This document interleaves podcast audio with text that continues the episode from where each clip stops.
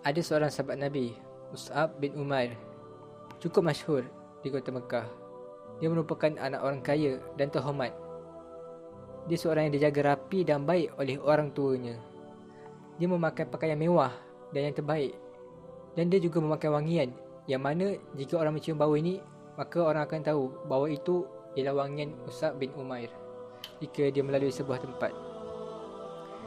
Ketika Islam mula berkembang, Musab mendengar kabar bahawa muncul seorang Nabi yang membawa agama Islam iaitu Muhammad bin Abdullah.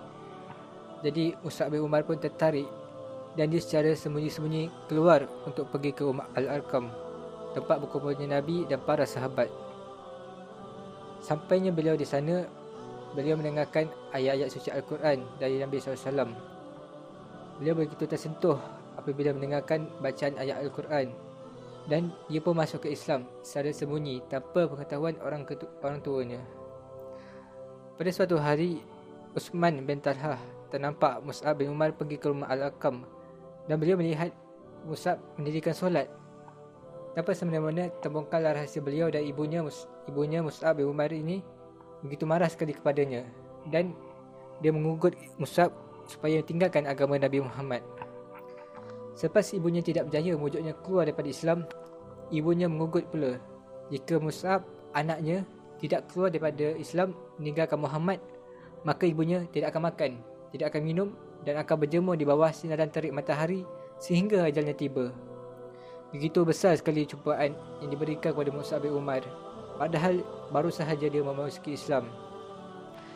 Meskipun beliau diuji dengan cubaan oleh ibunya, dia tetap teguh dengan pendirian imannya dan mengatakan kepada ibunya, Wahai ibu, jika ibu mempunyai seratus nyawa dan nyawa ibu ditarik satu persatu, saya tetap tidak akan meninggalkan Islam.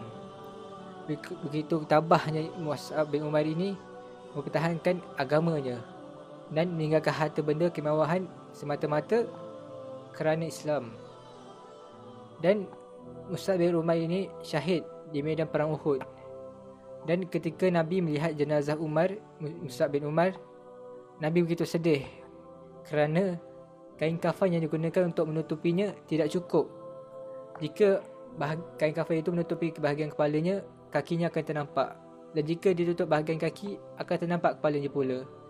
Begitu sedih Nabi melihat keadaan Musab bin Umar. Padahal beliau, Musab bin, Musab bin Umar ini, merupakan seorang yang yang dijaga baik penampilannya di kota Mekah seorang yang mewah, seorang yang berpakaian yang tidak ada orang yang pakai selain pakaian dia yang mewah.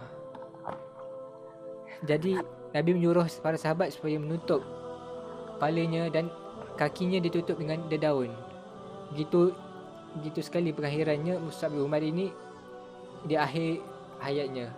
Beliau tidak mempunyai apa-apa selain pada itu dan pakaiannya sahaja untuk menutup jenazahnya.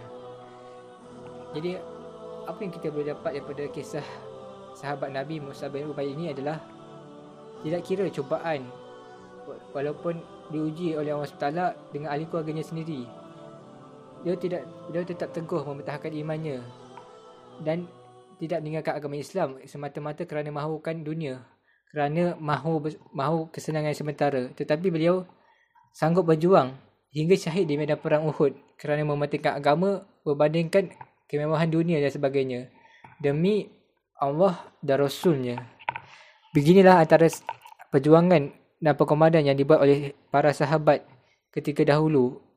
Mereka sanggup meninggalkan pelbagai kesenangan dan nikmat-nikmat dunia yang mereka sepatutnya dapat. Tapi mereka meninggalkannya demi Allah dan Rasulnya dan tidak mementingkan diri sendiri.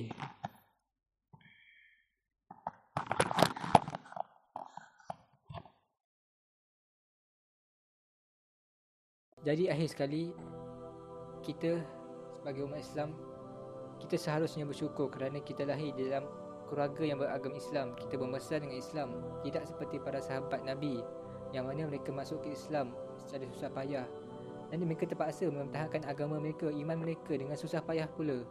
Tetapi kita pula tidak seolah-olah tidak menghargai iman yang ada pada pada diri kita hari ini. Seolah-olah iman kita ni hanya sekadar perhiasan hanya sekadar pihak sekadar dakwat di IC kita. Jadi apa yang perlu kita buat hari ini? Tanyakan diri kita. Apakah yang telah kita sumbangkan untuk agama kita untuk berdakwah kepada orang lain.